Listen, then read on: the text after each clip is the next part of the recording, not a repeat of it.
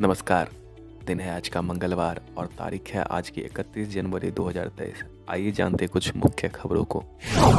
वित्त मंत्री निर्मला सीतारमन आज इकोनॉमी सर्वे संसद में पेश करने वाली है। अनुमान है कि भारत की जीडीपी ग्रोथ वित्त वर्ष 2024 के लिए 6 से 6.8 फ़ीसदी रह सकती है।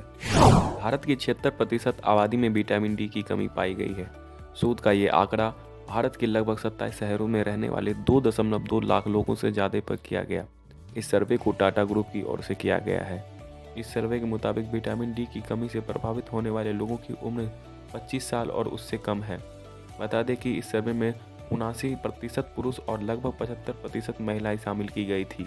बजट सत्र से शामिल होने से पहले प्रधानमंत्री नरेंद्र मोदी ने संसद भवन में मीडिया को संबोधित करते हुए कहा कि इस बजट पर भारत की ही नहीं, बल्कि पूरी दुनिया की नज़र है। उन्होंने कहा कि आज एक बेहद महत्वपूर्ण दिन है। देश की राष्ट्रपति मुर्मू पहली बार सांसद के दोनों सदनों को संबोधित करेंगी।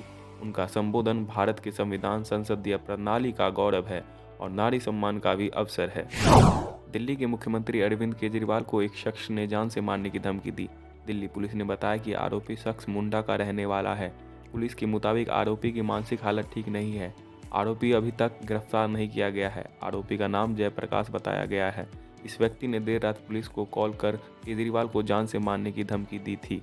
आरोपी का दिमागी इलाज चल रहा है। राहुल गांधी की अगुवाई वाली कांग्रेस की भारत जोड़ो यात्रा समाप्त हो गई है। यात्रा एक दर्जन राज्यों से होकर गुजरी और करीब 4000 किलोमीटर का सफ़र तय किया। सितंबर में यात्रा कन्याकुमारी से शुरू हुई थी, जो 29 जनवरी श्रीनगर में लाल चौक पर राहुल गांधी के तिरंगा फहराने के बाद समाप्त हो गई।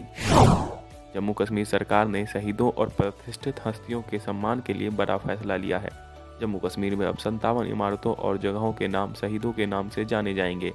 प्रशासन ने संतावन स्कूल और सड़कों के नाम बदलकर शहीदों और प्रतिष्ठित हस्तियों के नाम पर रखे हैं। आज के इस बुलेटिन में इतना ही। धन्यवाद।